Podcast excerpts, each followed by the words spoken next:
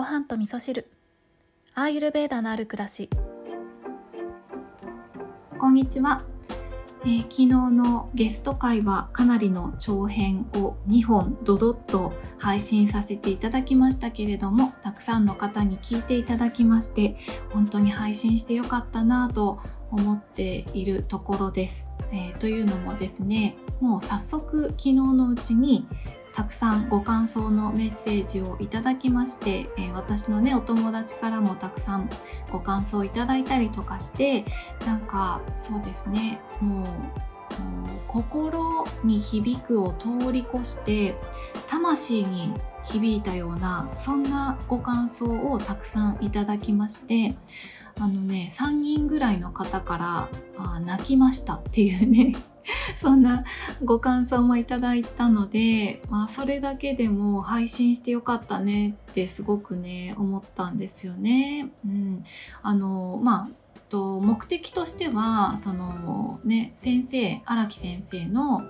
えージョーティッシュのベーシック講座の告知のお手伝いをしたくて、えーゲストに来ていただいたんですけど、まあ、これも誰からも頼まれてなくて単純に私が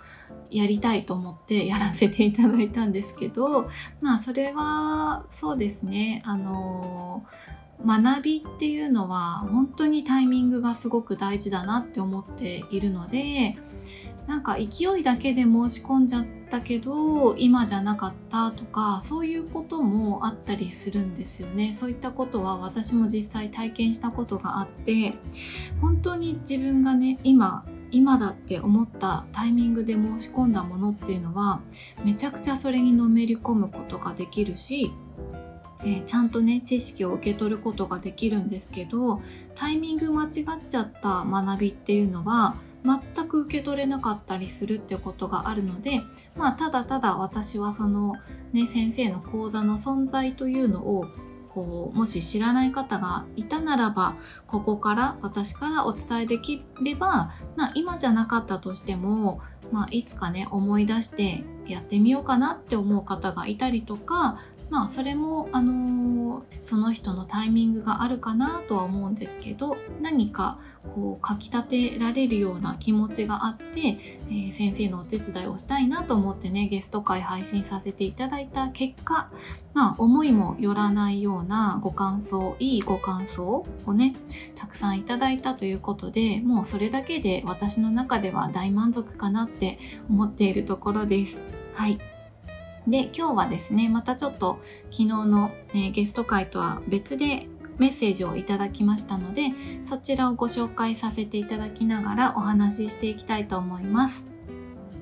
えーごはみそネームアリスさんからインスタの方で DM をいただきましてねご紹介させていただきたいと思います。きょんさんこんにちは。日曜の配信、好き嫌いではなくエネルギーが心地よいかそうではないかというお話、とても心に響きました。えっ、と、これはですね、日曜日配信した956どんなエネルギーでありたいかということですね。目に見えないものって大事だよねっていうお話をさせていただいた回でしたね。はい。えーいつも自分にしっくりくる心地よい波動を持つものの中で生きていきたいものです。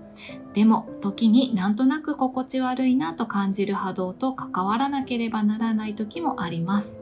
仕事の時が多いかなと思います。そんな時、きょんさんはどうされていますか？私は今まで我慢か見ないふり、そんなことないと自分を洗脳かっこ笑いという感じでした。とても苦しかったし、今もそういうシーンでは息苦しさを感じます。アーユルベーダやヨガ哲学を学んで我慢したり心の声を無視したりすることは違うと考えるようになりました。けれどではそんな場面に遭遇した時どうしたらよいのかこれについてはまだまだ答えが見つかりません。よろしければきょんさんのお考えをお聞きしてみたいです。少しずつ暑さも和らいできましたね。季節の変わり目りーちゃんともどもご自愛ください。はい、こんなお便りをいただきました。アリスさん、ありがとうございます。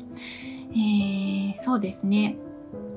うん、これはね、私も長らく、その、まあ、エネルギーというかあ負の感情とか苦しみとかとどういうふうに向き合うかっていうことはわからなかったんですけど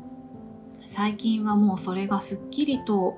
晴れたというか、まあ、苦しいことは苦しいしうーんそうですね。嫌なことは嫌だし怒る時は怒るしっていうね。そそういうことは変わらないんですけどでも向き合い方としてはですね、まあ、このいいエネルギーが善で悪いエネルギーが悪だっていうことはないっていうことが分かるようになったからだからそうですね。うん苦しみとかその自分にとって心地悪いエネルギーとかっていうのも全部ね自分に向けられた愛なんですよね。そう。だからそれに気がつくとうーんちゃんと向き合うというかちゃんと歓迎する向き合うそうですね。そう。ちゃんと自分の中に受け入れて、えー感じるということをした上ではいわかりました。ありがとうございましたということで手放していくことができることに変わっていくんですね。なので、まあ、逃げれば逃げるほどその苦しみから逃れられなくなる。その、えー負のエネルギーとかね自分に合わないエネルギーっていうのから、えー逃げようとすればするほど自分を苦しめるものになっていくなってことを感じているので私はそのネガティブなエネルギー自分にとって心地の良くないエネルギーっていうのもそれを感じて手放すために与えられた愛だなと思って受け取るようにしていますね。これは分かりますかね？分かる方いらっしゃいますかね？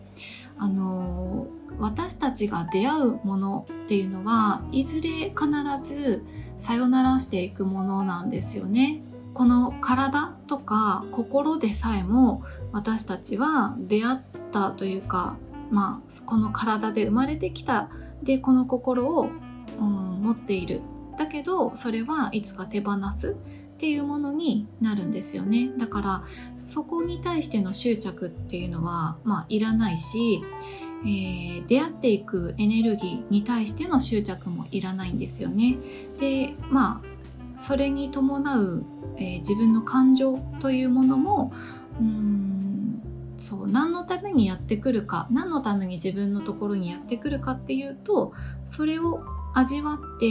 えーありがとうに変えていくためにやってくるんですよね。でそれは、まあ、この考え方どこから来てるかっていうと、まあ、これもインド先生術なんですけど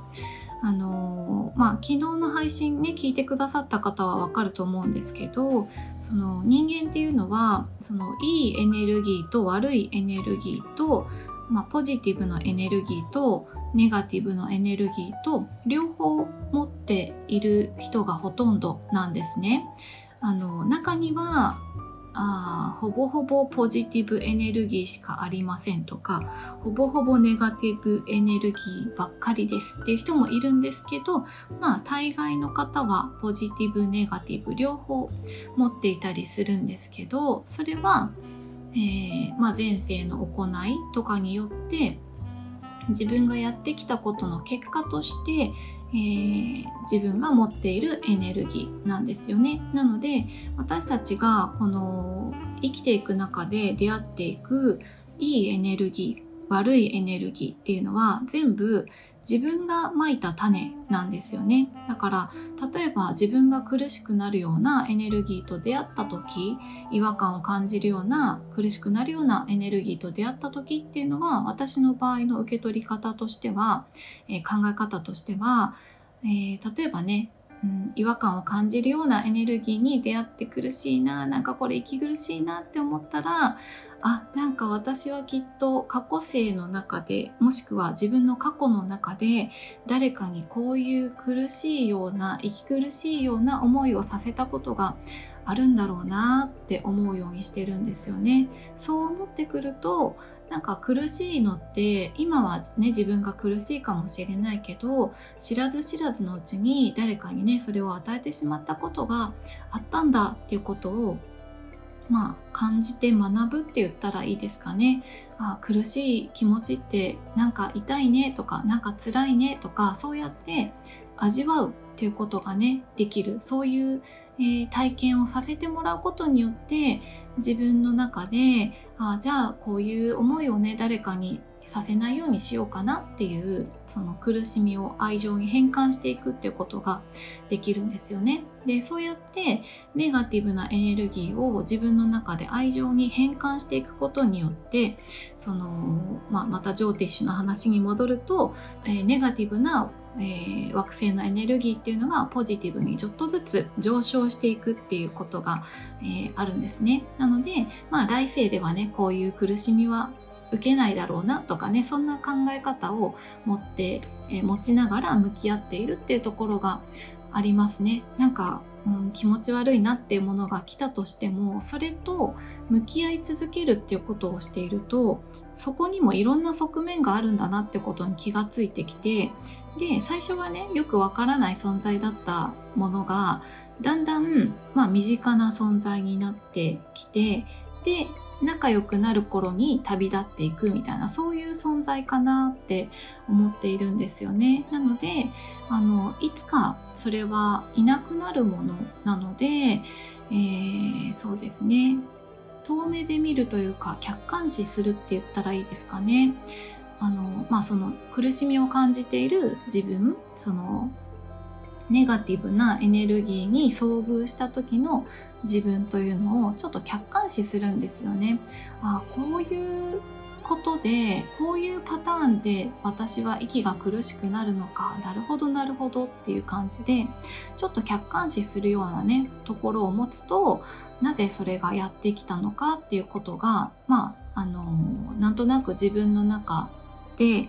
うん、受け入れられるようになってくるってことがあるなって私は思っているんですよね。そのまあネガティブなエネルギーだけの話じゃなくてこれって負の感情、えー、全部に言えることだなって思っていて、まあ、負の感情というか苦しみですね苦しみ全部に言えるかなって思っていて結局苦しみってどこにあるものなのかって言ったら自分の中にあるものなので、えー、外から来たネガティブなエネルギーだと思いきやそれは自分の中にあったネガティブなエネルギーを見つけることができるきっかけだったに過ぎないっていうそういう考え方ですかね。そうだから自分の中のネガティブさをポジティブに変換するために現れた神様だみたいなそういう考え方で向き合ってたりしますかね。なんかちょっとあんまりまとまらなかったんですけどまあ私はねそんな風にうん心地悪いなって思うものとはそんな風に向き合うようにしてますね。ただまあねこれもうん、いろいろありますよね。自分の体調が悪かったりすると受け止めきれなかったりする時も あったりすると思うので、まあ、向き合えない時は向き合えないでもいいですけどただそうですね、まあ、冒頭に言ったようなその苦しいことが悪いことだ